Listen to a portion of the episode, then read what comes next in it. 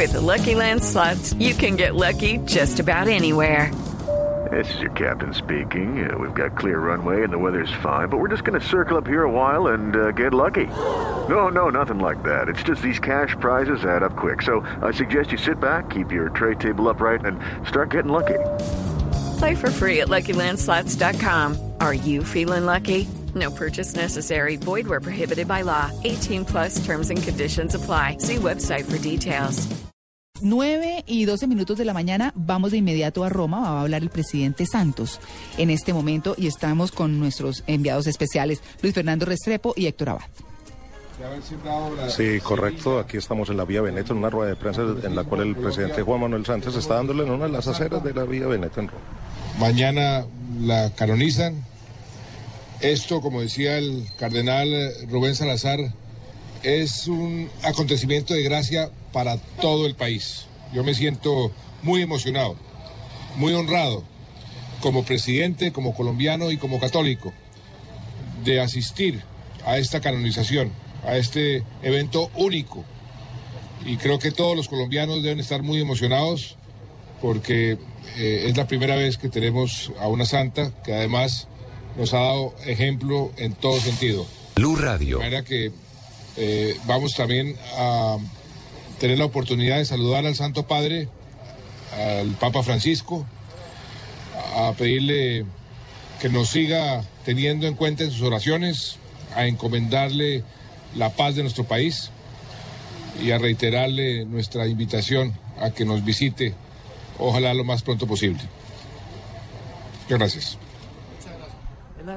Ha terminado el presidente Juan Manuel Santos en unas cortas declaraciones, eh, parado en una de las aceras de la Vía Veneto, con un sistema de, sonido, una rueda de prensa, una rueda de prensa, no, una aparición pública, no está aceptando preguntas de la prensa, hemos tratado de acercarnos, también colegas han dicho que no, en este momento no está dando ningún tipo de declaraciones. Y bueno, ya así Héctor, se, se, presenta el presidente Juan Manuel Santos aquí en la Vía Veneto. Pues sí, ahí está su Maserati azul oscuro, le Auto Blue, como le dicen en Italia, que son las que caracterizan a los políticos más destacados. Ya él va a montarse en su Maserati para ir eh, a dar su primera vuelta por Roma con la familia. Vamos a ver si nos da algún tipo de declaraciones. Presidente, ¿qué tal? ¿Cómo le está? ¿Cómo le va? No, estamos bien. Bueno, sí, que está bien, dice, sigue para su Maserati. Bueno, no, no da ningún tipo de declaraciones particulares. Como lo decía Héctor, ya se está montando en su auto blue. Todo aquí es blue, blue radio y auto blue, ¿no? Estamos, estamos todos ya. en blue, sí. Sí, sí. Después de esta breve declaración, eh, aquí estuvimos esperándolo un rato, ya no sé para dónde van. Eh, hay una gran eh, escolta de motos, de carros de la policía, de y carabinieri con una con una especie de jeep para los por si hubiera algún disturbio y alguna protesta, cosa que no se va a dar. Muy poca gente aquí alrededor, algunos familiares, gente del séquito que vino desde Bogotá y poco más. Y bastante inédita la forma de dar las declaraciones, ¿no? Parada en la acera, con un micrófono y el sistema de sonido. Chévere. Sí, no sé si el Hotel Excelsior tenía algún límite para que se hicieran adentro. Nosotros pudimos entrar con todo el material sin ningún problema, es decir, las medidas de seguridad no creo que fueran excesivas, pero probablemente el hotel no dejaba hacer la rueda de prensa adentro y se hace aquí en la vía Veneto, la famosa vía Veneto de las películas de Fellini mm. y de la Dolce Vita italiana. Mm. Eh, estamos muy cerca de, del parque de Villa Borghese, que es uno de los parques más bonitos de Roma. Eh, y bueno, ellos ya acaban de salir de acá hacia el centro de la ciudad. Bueno, eh, compañeros, Tito, Emma, estamos ya aquí terminando este servicio del el Hotel Excelsior, no sé si tendrán algún otro tipo de... No, claro, nosotros, Luis Fernando y Héctor, eh, queremos hacerles algunas preguntas. Eh, el, sí, claro, entre el, el, séquito que iba con el eh, presidente, ¿cuántas personas exactamente están o solo salieron algunos?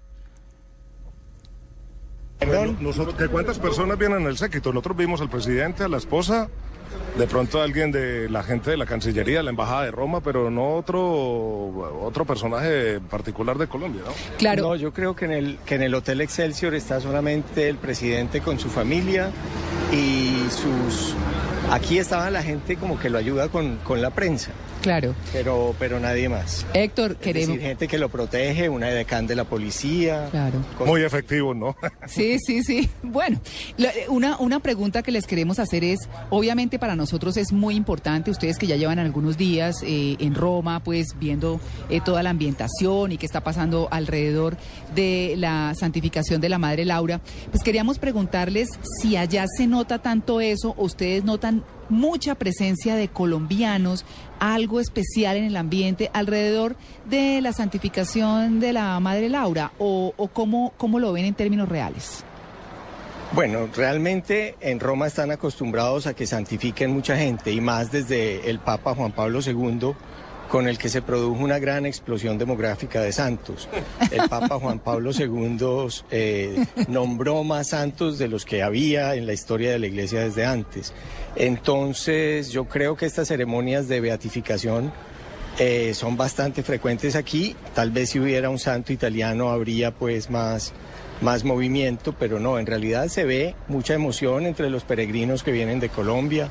Eh, pero, pero naturalmente la Madre Laura no es una santa famosa en Italia, eh, sino solamente entre nosotros. Lo Claro. que sí hay que destacar es que en la Plaza de San Pedro, ya a la entrada de la Basílica de San Pedro, sí hay un gran retrato de la Madre Laura, acompañado de, de la otra La eh, mexicana. monja mexicana, Lupita, en fin, de, de todas las, las, los- los- los, eh, las personas que van a ser mañana eh, dados como, como santos. Eh, pero en el entorno, pues Roma sigue con su, su vida normal y hemos visto sí algunos autobuses de peregrinos llegando a la ciudad. Claro, Luis Fernando, Sí, yo le quiero preguntar bueno. a usted si es creyente.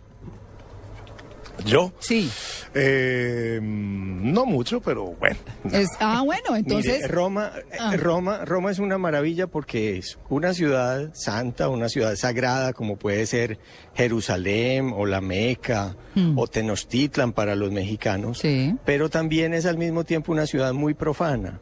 Entonces Roma combina eh, esa cosa sensual de las plazas de Roma, del, del sol de la tarde de Roma que es tan cálido, hasta los ángeles de las estatuas romanas son muy, son muy sensuales y muy, son como muestran la pierna, se envuelven en vestiduras femeninas. La misma Santa Teresa de Bernini que está en una iglesia de Roma es una santa en, una, en, en un éxtasis místico, pero completamente erótico al mismo tiempo. Entonces Roma guarda, tiene esa, esa mezcla muy bonita de Magia. santo y profano al mismo tiempo. Sí. Claro, Héctor, pues es que queríamos eh, hablar justamente y le preguntaba a Luis Fernando si, si era creyente, porque de usted sabemos abiertamente que es ateo. Y queríamos hablar eh, con ustedes, ya que los dos no, no son creyentes, cómo viven una experiencia de esto más allá, como esta, más allá de la curiosidad y de, y de cubrir para Blue Radio eh, un hecho que es importante para una eh, sociedad eh, católica en su mayoría como lo es la colombiana. Bueno, nosotros lo hacemos, por lo menos por mi parte, con el mayor respeto. Ayer estuvimos donde, en la casa procura de, de las Lauritas en Roma. Estuvimos hablando con la superiora de las Lauritas.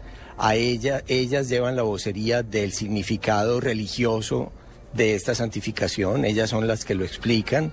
Eh, para mí es muy, eh, muy importante y muy llamativo que la primera santa colombiana sea, primero que todo, una mujer, eh, una maestra, una profesora y además una persona que vivió metida en el barro con los indígenas, con los negros.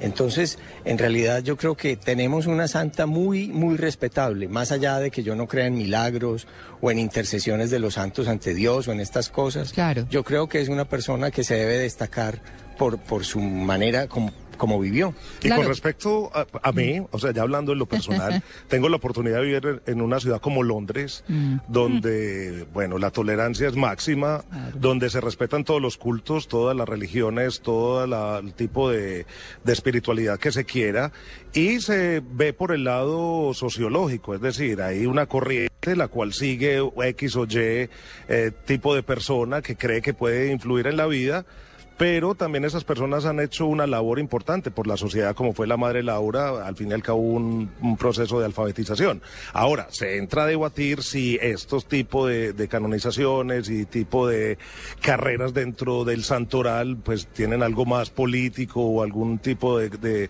conveniencia para el Vaticano. Tan solo en un viaje el, el Papa Juan Pablo II canonizó, eh, beatificó más bien 108 personas en Polonia. Entonces, eh, también hay que tomarlo con, con, con pinzas, pero desde el punto de vista del respeto y sobre todo desde el punto de vista periodístico. Se alcanza a oír una música ahí de fondo. ¿Dónde están? ¿Qué, qué es lo que se oye al fondo? Bueno, estamos en el eh, en una de las salas muy bonitas del Hotel Excelsior. Para que no hubiera tanto ruido de la vía Véneto, nos metimos al hotel donde está el presidente, nadie nos molestó y estamos sentados aquí en unas sillitas doradas muy elegantes. Pero No, me imagino ustedes que Tito están- está ahí con el oído ya abierto, ¿no? Claro. A ver qué están poniendo. Bueno, A ver, que- no. que, Pero escuchen ¿sabe un poquitico, vamos a ponerle un poquitico de la música. No, claro, eso ustedes deben, y les toca ahora, como hizo Juan Camilo Maldonado cuando se fue a cubrir eh, el nombramiento del Papa, que decía que estaba buscando una mazamorra pícola. Puede que Pero- haya helado de maíz y entonces un helado de maíz puede que se le parezca. Sí. bueno, muy bien. polenta, Un helado de polenta le aconsejaría yo. No, María Clara. Sí, sí, señora. No, tenía una pregunta para Héctor también. Es que hay una delegación bastante grande de Jericó, Antioquia, de la gente de Medellín. Quería preguntar si de pronto han tenido contacto o si han visto, porque es muchísima la gente que viajó desde esta ciudad para allá, pues acompañar obviamente pues a la delegación de las Lauritas y demás. Si de pronto han visto la gente de Jericó, ¿qué tal ha sido ese tema? Bueno, hay centenares de peregrinos que vinieron de Colombia. Ellos están quedándose en dos hoteles en las afueras de Roma. Esta mañana nos comunicamos con el hotel para tra- tratar de hablar con ellos, pero ellos habían salido a hacer un tour por la ciudad, a hacer eh, turismo, porque pues también si vienen hasta Roma querían conocerla. Ahora muchos de ellos estaban entrando a la vigilia en la iglesia de San Ignacio, que es una iglesia que queda en la plaza de San Ignacio de Loyola, de, Loyola, de los jesuitas en el centro de, de Roma y es una iglesia muy bonita, una iglesia barroca. Ahí estaban las Lauritas preparando un video para presentar sobre la Madre Laura, ella montando a caballo. Llegó el alcalde de Medellín, creo que él venía en el, en el avión del presidente y creo que el alcalde de Jericó también venía con la comitiva presidencial. Bueno, y nosotros ahorita ya tenemos la Vespa parqueada aquí al frente del hotel. Ah, muy bien, muy bien. Héctor se van a Maserati. 580, yo me voy en la Vespa. En la Vespa para poder Blue. ir rápido por estas calles de Roma. En la Vespa Blue. Tenemos una, una, ve- una Vespa, una Vespa para, para Restrepo y una 580 viejita para mí. Nos vamos a ir a perseguir a los peregrinos. Yo sí quiero esa foto, yo quiero ver a, Luis Fernando de Héctor Abad en, en moto por el Vaticano, la verdad. Vespa, en Vespa. En Vespa. Sí. Esa foto y los de ellos, así sea una oración. Yo tampoco soy creyente, pero una oración por la paz en Colombia. Eso sí, tráiganla y háganla desde allá, por favor. Dos antioqueños, Bueno, no sí. creyentes, pero unos corresponsales de primera para cubrir para Blue Radio y para en Blue Jeans la beatificación, se dice. Sí, la La santificación. la santificación. Sí, la, la santificación. La Ella ya es beata. La, la canonización. Sí, La can- ella ya es beata. es la la Exacto. canonización. Sí, bueno, pues Luis Fernando y Héctor, muchas gracias. Eh, ahí hicimos un ratico agradable aquí en Blue Jeans de Blue Radio. Quedamos pendientes de la foto. Eh, quedamos pendientes de la foto de la Vespa y Bueno, la les Chenque, mandamos no la sé qué foto cosa. de, del presidente saliendo del Hotel Excelsior y de la Maserati en la que se montó. Sí, que ya- y, des- y después la de la Vespa. El casco, me queda, el casco me queda pequeño, entonces por eso hay que cambiar. que no sea como, como el chiste, como, oigan, como el chiste más lanzado que había en la época del colegio que que eh, decían, pues con todo respeto, es un chiste un poquito duro, ¿no? El de la monjita que de pronto sale embarazada y dice, no, con un ojo negro y toda vuelta nada, la pobre monjita y dicen, no, esto fue eh, una avispa, una, un chichón que tenía. Esto fue una vespa porque se cayó, o sea, la moto. Y esto fue el obispo. en un juego de palabras que había, pues, que eso era pues... Bueno, muy bien.